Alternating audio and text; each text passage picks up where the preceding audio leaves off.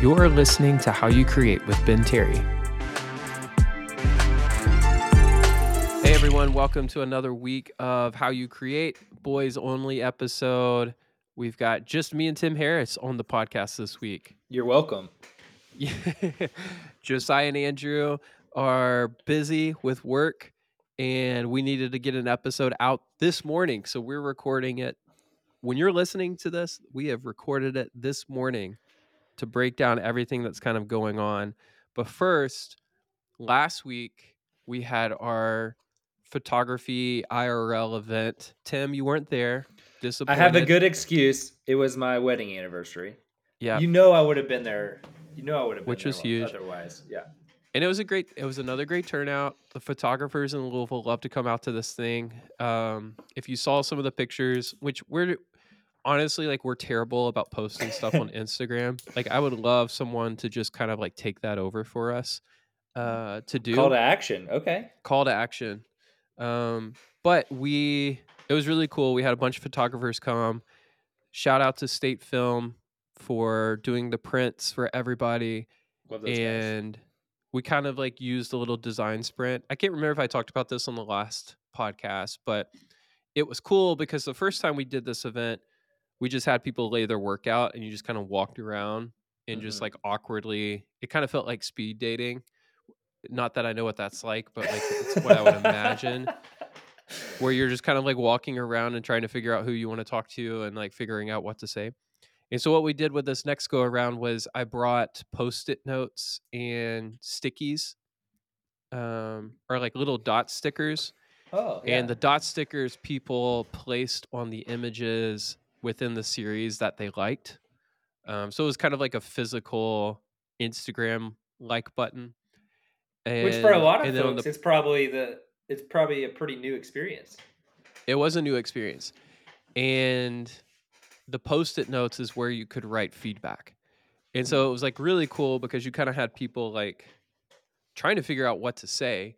And then you had people like our boy uh, Andy Cincy there sitting down with the work, absorbing it in, trying to understand the lighting and the composition and the framing and just like doing the Lord's work by providing like awesome feedback for each of the photographers. Shout out Um, Andy. yeah, there's some really cool stuff. But the thing that stood out the most here's what I learned from the event myself the images that people were drawn to were the ones where people were left asking, How did you create this? How did you make this It- image look like this? Is that a plug for the pod? Well, it- it How do you be. create? Yeah. Well, do you think that's it's- it's- because it's a group of photographers, right? So they're more interested in the how. I think that's true, but like the images that like um people were drawn to, they were like they were like trying to figure out like how they manipulated the photo to make Like, it look like that. So how it was even here are two possible. Yeah. yes. So here are two examples. One was Tim Robertson came in and he had these photos of your basic like house plant Mm-hmm. but the printing process that he went through made it look like uh you know when you're watching like a VHS and it kind of has that static wave in the Mhm. video where it's like Yeah. distorted a little bit. Yeah, I watch he was VHS able to all the time. he he was able to distort the image in that way in the printing process of Yeah. his photos. yeah, that's an And so it just made it look super interesting where you're Mm-hmm. just kind of left asking like how did you do that? Well, and the other example is like Jordan. Um, she took two photos and then she was actually taking an exacto knife and basically creating little like cuts in the images and then weaving them together. oh, together. cool. Yeah, I've seen that. And so it's like two images in one. Both done It's- after the photo was taken. True. Very true. No, but what great. I like what I like about that is we've we've talked a lot on the podcast and we tend to lean more towards photography on this podcast just given Sorry, like. I mean, at this point, if you're still people- listening, you do too. Well, well, we thank you. Um, because like everyone can kind of shoot photos. I think when some people do something that takes a little bit more time and creativity to capture your attention, Right. I think we're just drawn to that. And so I feel like the images all the images there were really great. A lot of street photography, a lot of commercial stuff, um, a lot of outdoors. Um, but those were some of the images that kind of stood out of just like, oh wow, like how did you, how did you do this? Yep. This was so outside of the box. How did you That's come up with this idea? Innovation. Yeah.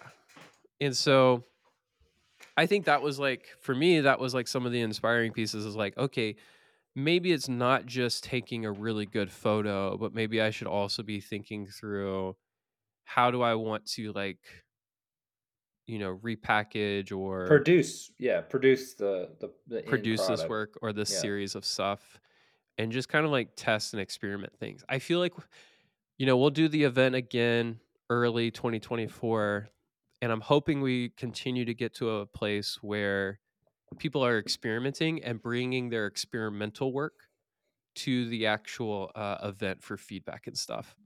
So, but anyways, it was a good event. Thanks for everyone who's coming out. I think it's going to be uh, a nice staple in the how you create franchise that we do these uh, IRL Your portfolio. events, these portfolios. Yeah. Um, so, but the question is, do you think you'll ever take any more photos?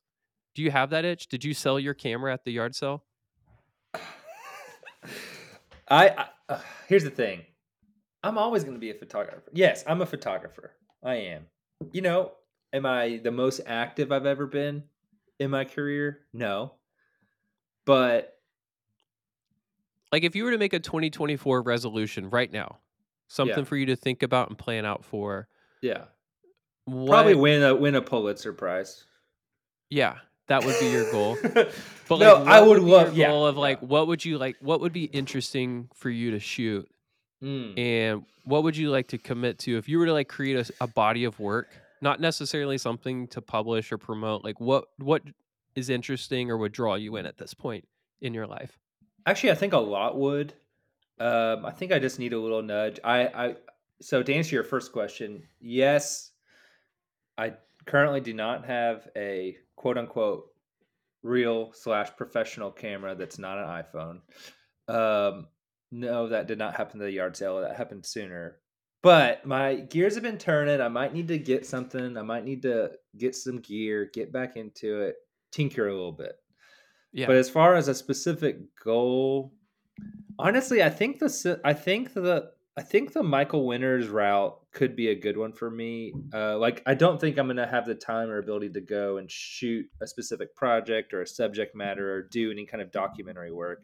I think the good starting point for me that actually would get me excited is like, hey, just try to take one creative photo a day, whether that be in your in our basement office that we're both sitting in Yeah. right now, or or you know on the walk with the kids. So I think I mean Yeah.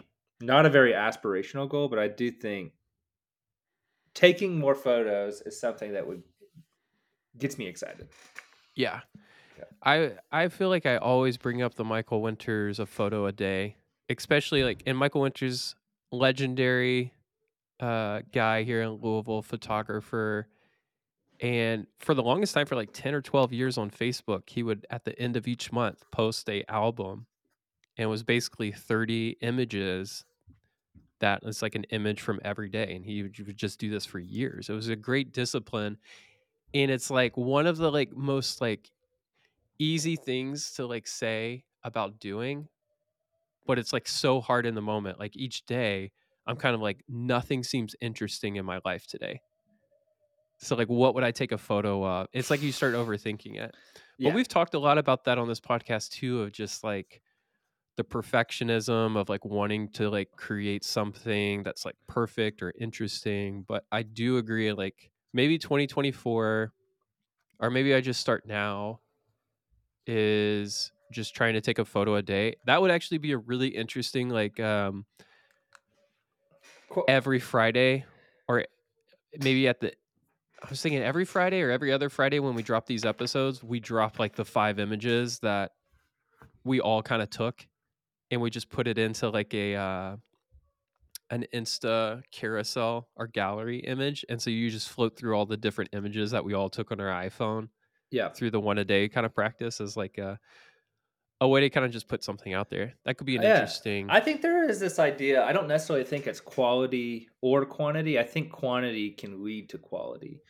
Mhm. Um, yeah. and so this idea of create the more options, the more iteration, the better. Yeah. But like if you were to like focus on a category, like what what would you want to shoot or create around? Like you used to be into farming. Like yeah, I'm still really passionate about. Uh, yeah, I'm still. I would say still that. I would say agriculture probably. Golf? Um, Would you do golf? yeah, I mean that's the thing. I'm kind of agnostic to the subject matter. But do you Uh, feel like you need that direction? I guess is like what I'm hinting at. Evidently, evidently, maybe I need Ben Terry to be my creative director. Maybe that's what I'm missing. Well, I I think about that as well too. Like if I just knew this was going to be the lane that I was going to explore, would it make it easier or or more challenging? Like if you knew I was going to do a photo a day, but it had to be related to golf or to farming, then I just tell, hey, like- I gotta go play golf every day. Sorry. Yeah. do you feel like that's more helpful? Uh, well, that's what I'm saying. I think it's helpful, but it's unrealistic because neither of those things I can make happen every day. So I think But if that's for- under that's under the mindset that you have to actually be doing those activities. That doesn't necessarily mean you could think outside of the box of golf related things or farming related things. Yeah, You're just like having that lens on of just like maybe it's like taking a photo of your club sitting dirty in the yard. so Doesn't actually mean you like actually like playing a round of golf. yeah. You know, I that's the it's like, action. is that constraint helpful or is it feel or is it forcing i think that's like some of the th- stuff that i both. think about Yeah, I think it's both. It could be helpful. Um. you know Yeah. so there's something like it's like more golf theme and not actually like like you don't need to go to a farm to actually take photos of a farm it could just be your you know farm bed or your plant bed in your backyard I'd get too bored. I. I. Yeah. Okay, that's where I'm not good. I.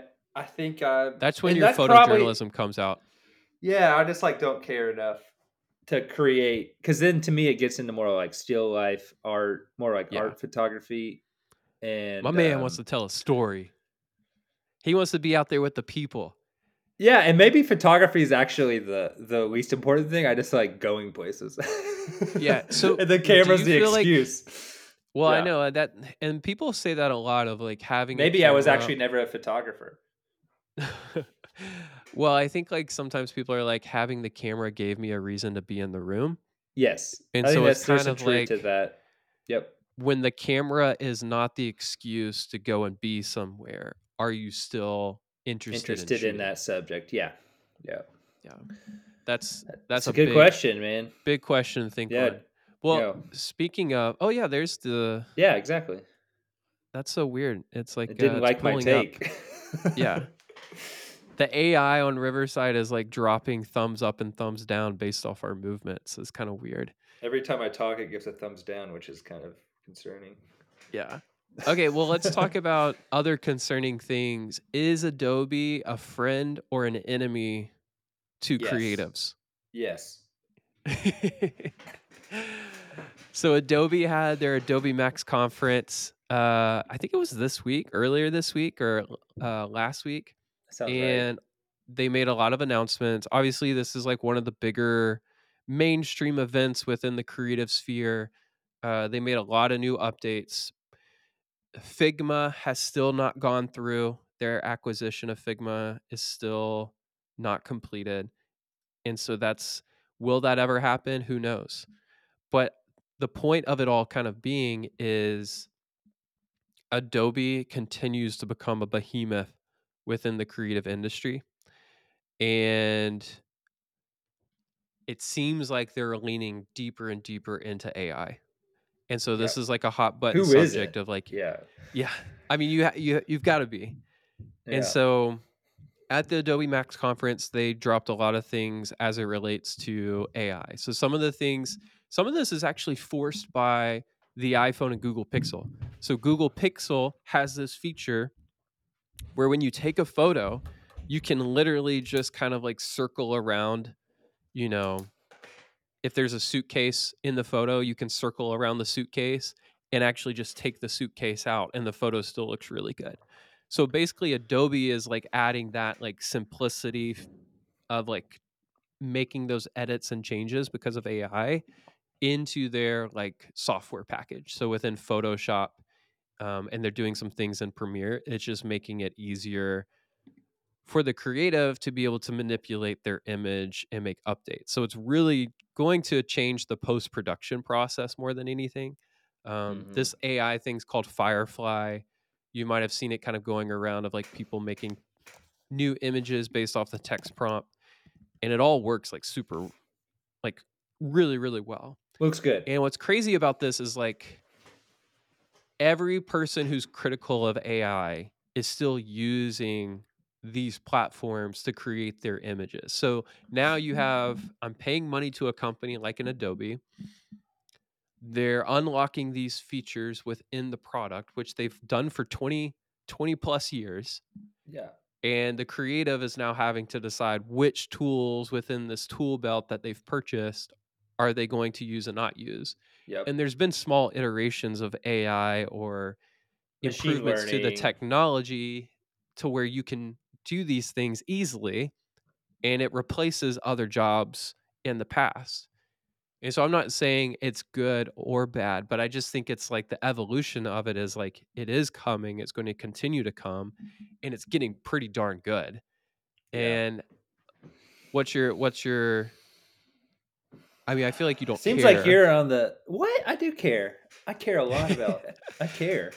Um, it's funny. I I, think I just, I actually just dropped. I I don't know if this is going to work live or not, but I just dropped a uh, a message in our uh, agency Slack channel that says "Hot take question: Is Adobe good or bad for creatives?" So I'm gonna see if I can get some live responses. But um, yeah, I mean, I think to your point, like it's already been happening. Like the tool that you mentioned with like circling and replacing a suitcase out of the background, that's kind of already Yeah. existed. And then that kind of begs the question of like sometimes AI now has been put on as a label of things that have already existed that in the past people didn't really have a problem with until it was called Yeah. AI.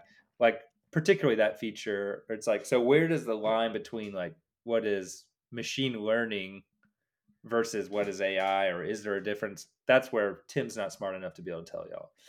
Yeah. Um, I think in general, it's um, What's kind of like with film, like who who actually who cares the most? And this is this is like a question. Who cares the most about if an image is taken on film or digital at the end of the day? Typically the photographer. yeah, the creators. Yeah, that's what's. Yeah, it's the creator. I mean, or will the viewer even know notice? I mean, that's the Yeah. thing. Or yeah, to your point, they probably won't even care.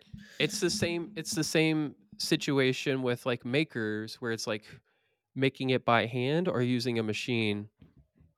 You know, do you want to do a ton of production? Like do you want to do a thousand handmade items or a mm-hmm. 1000 machine made items?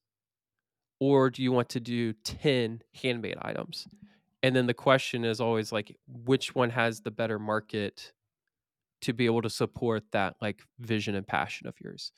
And I think what you see is like based on how the economy is doing, it will fluctuate which one can actually make a living off of that value prop necessarily. Yeah. So like uh, the thousand bags is probably going to do better when the economy isn't performing as well because mhm. it's cheaper costs for the maker and they're able to keep that business running. Whereas the person making 10 handmade things at a very slow process that costs very high, it's probably not going to be as incentivizing for the consumer to purchase that thing during hard times, which is kind of like what we're in right now. We're in hard times right now. So, will people Good. use AI to Yeah. lower their costs? Most likely. You know, I think that's just like the tough reality. And so, people love to have someone to blame when things are hard like that. And so I think Adobe is going to fall more into the enemy big business behemoth camp. But Yeah. like all the major tools, frame.io, video editing is using AI to help remove background noise and stutters. You've got Figma, which was like trying to be the indie Adobe, Mhm. and now it's got acquired or is pending acquisition from Adobe, which would be crazy. So it's, ooh, it's gonna be. Let me ask you It's this. better for you to know how to use it than not use it. I'd say well, do you think it's going to lead?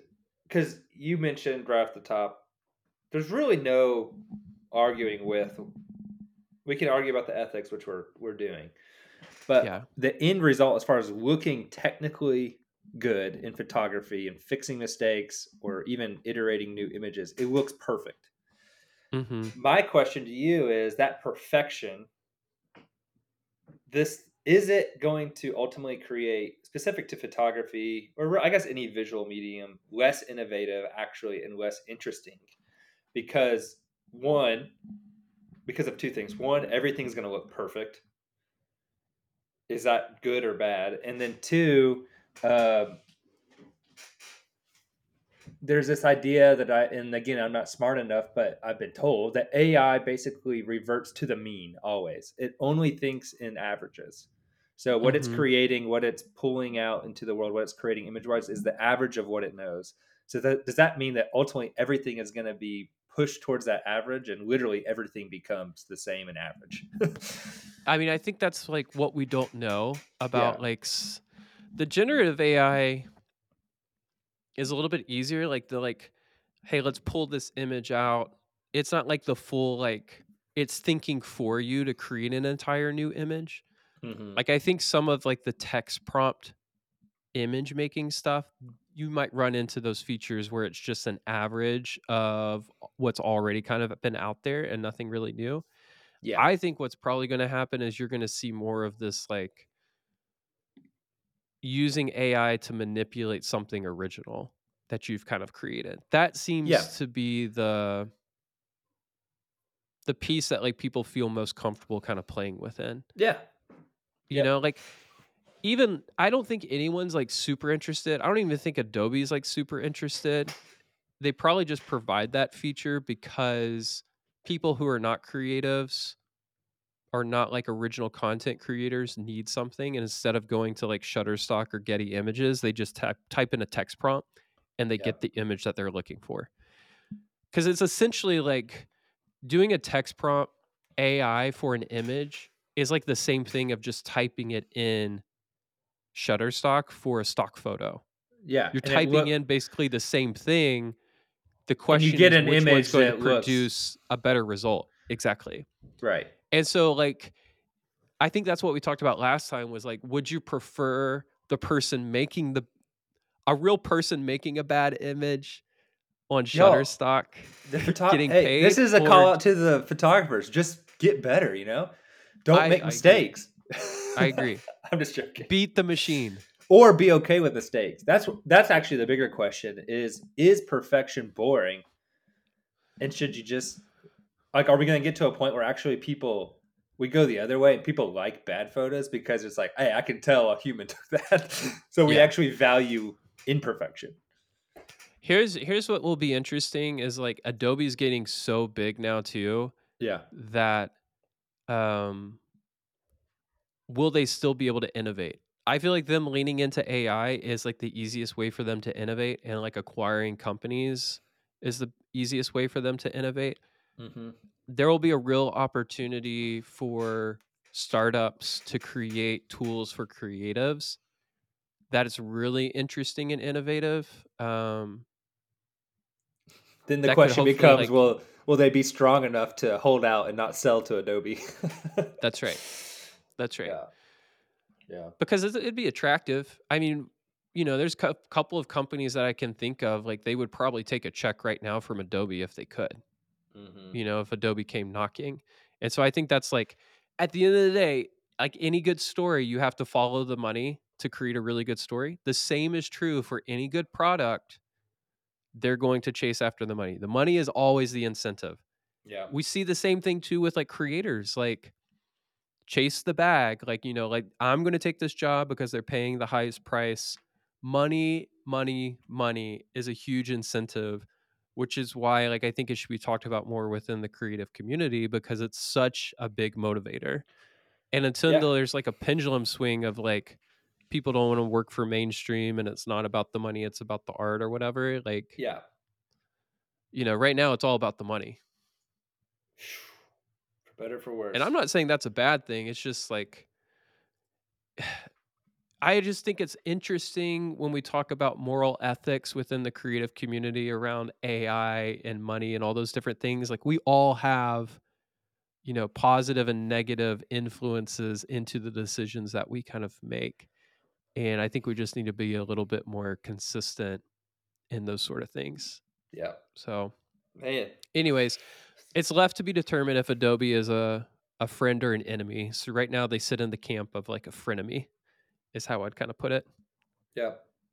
Yeah. All right, let's talk about Can't live with them, can't live without them. yeah.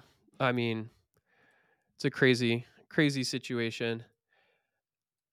All right, let's talk about next on the like uh photography spectrum. We'll just lean into the photography side of this. Adobe Yeah. kind of hit on a bunch of different things, but New York Times posted an article talking about. I mean, obviously, there's a lot of stuff happening um, with Israel and Palestine this week. There was an article that dropped this week of like when everyone becomes a war photographer.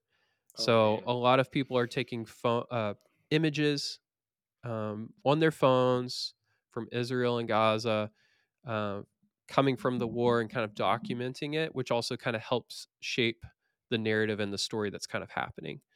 Um, you can't stop it; it's going to happen. But I think this is like again something new that we've kind of seen happen with the protest, and now something like Israel and Gaza that's kind of happening. Like people have access to be able to share images and kind of create narratives, unlike previous times in the news where it was strictly photojournalists being hired or being sent by centralized Mhm. media outlets and stuff.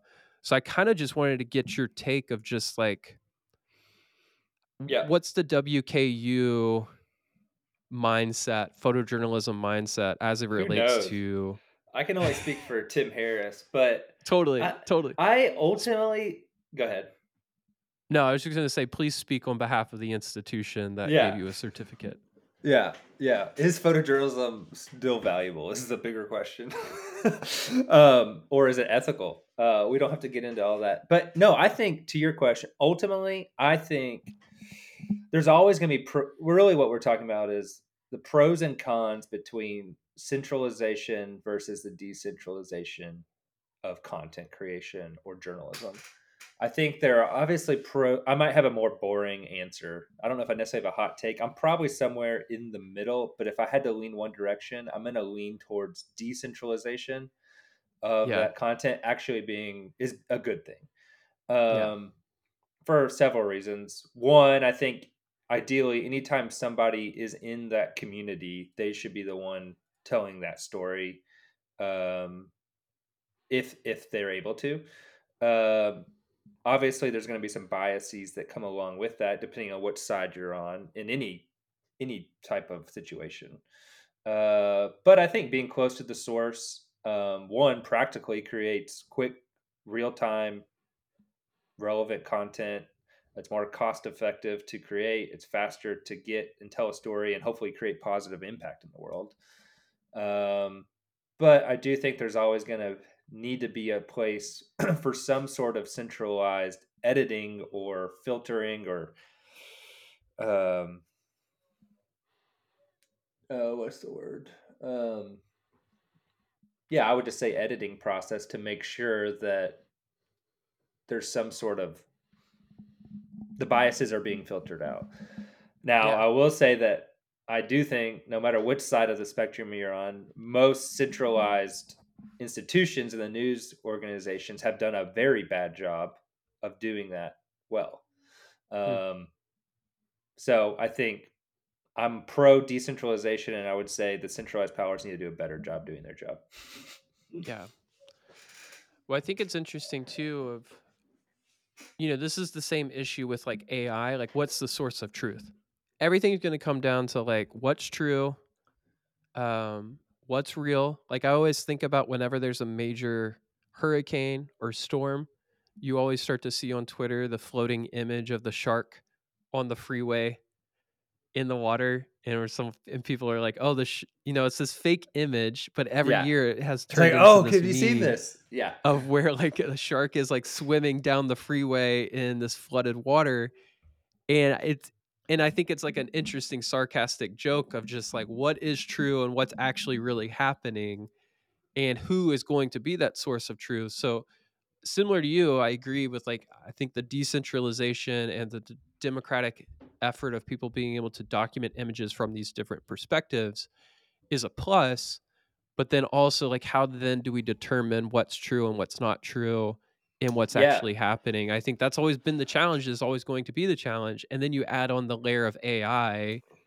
of like is this image actually occurring and what Yeah. how then is the context of this image portrayed uh becomes like another piece as well too uh it's just it just feels like we're getting messier and messier the easier and easier it becomes to create the messier it gets to understand the narrative and the truth of those things so perhaps the people who stand out the most are the people if if i were to think about jesse bryan and brian mcdonald on the storytelling side the people who can tell the best stories in the most captivating way in the most simplistic way will probably rise above the crowd when it Yep. comes to like the, the stories and the images and the context in which they provide Yeah. whether it's think- truthful or not those will be the ones that like rise up to the top Well, and I think in pa- particular to this situation that's going on in the world right now, there's a value to speed and it being in real time. And like practically, if somebody's there and they're living there and that's their real life, like they the picture's there, it's done. Versus you're not going to hire someone, fly them over, and then you know if it's it's if, if it's an active news situation, news is developed on speed. The value of speed and c- you know, getting that information out quickly. So there's huge value there.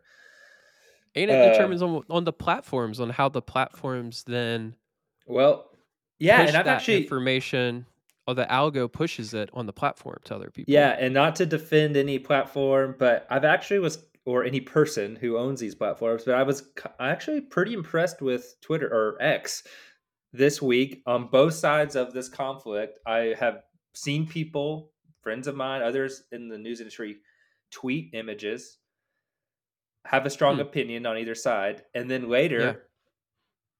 Twitter or X uh, published a description and actually said, "Hey, actually, this photo was not taken here. It was taken in 2014. Blank, blank, blank. oh here's, interesting Here's the truth. It actually did a really good job. Now, assuming they did a good job, I'm again, I'm trusting that centralized authority. Right. But um, I was actually pretty impressed with how, in pretty real time, they were able to um, find photos that were not in, um, not necessarily altered by AI, but were not um, taken during that exact time period that the person sharing the image said they were. Uh, so I thought that was actually really cool. Yeah. Well, that's interesting. I mean, Twitter is obviously more news friendly than Threads is. I think that's always been Meta stance is to not be so much of a journalist or breaking news platform as Twitter. And I've gotten this question recently like, are people even still using Threads? And I think the answer is yes. It's just a very small amount of people, but they made the announcement this week that they added an edit button and you don't have to pay for it. Where on Twitter, you have to pay to be Mm. able to have the feature of editing your tweets. Facebook, the Zuckerberg zucked Twitter by allowing you to edit your thread without having to pay money. And they've and they allow you to do like a voice post. Hmm. So it, it kind of like put new life back into threads. Um, so it's kind of interesting. There's like a camp of people, mostly journalists, who are like don't want to use threads because they're not like pro news source, which has been Right. like how these journalists have kind of gotten their platform on Twitter. And but then if you want to avoid those things, you could like be on threads and Yep. it just be like a good time and not like uh business stuff or journalist stuff. It could just be like I ate this sandwich for lunch. Like I'm not saying really what better we than all the other. want. That's really what Yeah. we all want. We want to go We back to those days. 2009. Yeah. Well, you know, it's it's interesting of like if you go really far back, if you're a longtime Facebook user, in the early days it used to say like Ben is blank because they were trying to prompt you to actually write a status update. And so the early posts after they made some of the website changes, it doesn't have that anymore. And so you'll just see uh you know, it's removed Ben is and then my my status update will be eating a sandwich at Chick-fil-A you know, or whatever. it was like that's such a weird post to just see eating a sandwich at Chick Fil A, but that was like how it was back in the day. Anyways, that was a that was a rant on how social media has changed, and if you go too far back on my Facebook, I I sound like an idiot. But yeah, please don't do that to either of us. I'm I'm actually like right now I'm kind of like uh okay maybe I might use threads. Big I kind of want to experiment where I'm just using threads Dude, I haven't for, even like, uplo- I've never even a week or two. You know, I haven't even touched it. Yeah, the only one that you're on right now is is LinkedIn. Is that right? No, what I uh no, I'm on Twitter, uh, aka X, and LinkedIn every day. Uh, Yeah. Facebook. So what is I your, like- use for marketplace to sell stuff? What is your um what is your like media consumption diet look like? Where are you consuming just like media in general? Like what are your streaming platforms? What are your news sources, Yeah, social sources? Yeah. Um. So no Instagram. Um. I have an account. Do not use Instagram. I, like I just mentioned, Twitter and LinkedIn are probably my most active content uh, consuming. I do not share content on Twitter. I really just consume it. Um, so part of that is a news source, or you know, kind of use Twitter still for news. Um, Yeah. And um, yeah, and so you know, I'm guilty of not actually being a former journalist, not actually having a current uh, uh, subscription um, to a direct you know news source because everybody's paywall now. Do you do newsletters? no, not a big newsletters guy. Um, we got uh, you know on the on visual content. I mean Netflix. Although I'm about honestly, I'm kind of a hater of Netflix. I I I They've think I might be in the minority recently. Right. I just feel like it's not good stuff. Like I, I actually feel like HBO Max is kind of hurting. you're saying hurting Netflix or not doing well. It, I just feel like it's it's like I get on HBO Max right now and I feel like there's not a lot of stuff on there that I'm like really into. Yeah. Maybe because I've already seen so much of it, but I've been Yeah. going back to Netflix a lot more right now. Yeah. Yeah. Wrestlers? I mean, When we watched Wrestlers, that was like super good. Yeah. Maybe we should Honestly, you know what? You know what I watched the other night. This is gonna sound so silly, uh, but I I put on Eight Mile. It was like one of those like late night movies, and I was. I knew when that Eight-" movie came out, you were probably so you probably loved it. and I like I kind of just fast forward to all the like iconic scenes, and it's just like, man, nothing gets me more fired up than that freestyle battle stuff at the end of Eight Mile. Like, It's talk about an underrated movie. Is it I mean, underrated? I mean, it's pretty rated. Um, it's it's a, it's up there. I mean, it was it was a good movie. yeah, I'm willing I- to stand by Eight Mile. But you're right. Wrestlers, Netflix. You mentioned. I, I would if you haven't seen Wrestlers. I think um, shout out, shout out Wrestlers. It's one of the better like documentary TV series I've seen in a long time. I think. Yeah, Um, it's pretty good. yeah. All right. This is good. Uh, the one thing I was going to say we should probably check out. I've been using this app called Article. Have you heard about Mm. this? It was Googling. it's started by one of the um, one of the co-founders of Instagram, and it's basically I'm out. a it's it's basically like a link feed. Oh, So if you're familiar with like a Digg or um it's it's kind of like Apple News as well where it's kind of like just a curation of articles based off the things you're interested in. But it's also starting to turn into a social network. So one of the things I do like about it is that it takes all the things I'm interested in and it starts um, sending me notifications of those types of articles as they come up.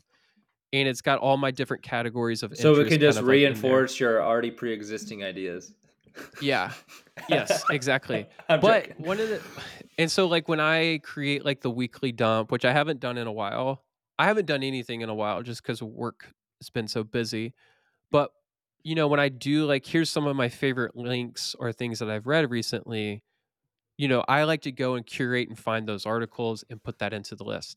Well, Article actually has it so that you can curate those lists within the app. So if you start following me on Article, you can then start to see here are some of the links or articles of stuff that I found really cool and then those would start to populate within your list as well too. Yeah. So I think it's it's kind of interesting. So that might be one for us to kind Yeah, of try I'm not mad at it. I'm not mad at it. out it. as well too. But um, yeah, it's only an iPhone app right now. Uh, Okay. But yeah, article. It's got cool branding. It's pretty I'm neat so far. I think it's called Okay. article. Let me see. No, artifact. I've been saying it wrong this whole time. Artifact. I was gonna say there is an app. artifact posting Yeah. articles. Do you, did Got you it. find the URL? I'm there. Yeah. Art, like artifact.news. This looks more like you. Yeah. Yeah. A feed for your curiosity. I'm sold. Uh, oh, Artifact first uses sentence. AI. uh, yeah. There you go. you know, Uh, the machine is feeding. you hypocrite. Am I am I am I blue pilled? Like am I too deep? I don't think so. I don't feel like I'm- deep. I don't think I'm I'm I like to stay on the curious side of it. It's better to, you know, mess around with it than it is to avoid it. So crypto I still play around with. I actually minted an NFT last night just like on the side. Those still exist? Yeah, they still exist. Okay. I minted a photo that I took like 2 years ago and I I uh minted a photo and I tagged it to a very emo you got a thumbs um, down for that from uh from Riverside. yeah. That's funny. Yeah, the title is "Can We Start Again?" and it's like an old photo of a Zora party that I took, where like it's huge crowd, and I just thought it was like, oh, this is perfect. Like people think NFTs are dead. I'm taking this photo, which was at peak NFT hype, and asking the question, "Can we start again? Go back to where it meant back then," which is a famous line from a hardcore band called Bane and just like really leaning into my emo aspect. And right now it has two two people have minted that NFT. So shout out to those two people. I think one of them is Nico. So he's he's probably not even listening to this, but I'm glad he minted it. So, anyways, that's the vibe. Uh, I've got a guest episode coming out next week. We're talking. I'm going through and actually talking through some of the photographers that got funded through the Aperture Fund in Google. oh, cool. So cool emerging photographers. Going to talk to them about the projects they're working on. Um, I think I'm just going to like close out this year focusing on photography, uh, and then we might sprinkle in some designers in the mix. Uh, but this has been another week, a weekly running with the boys of how you create.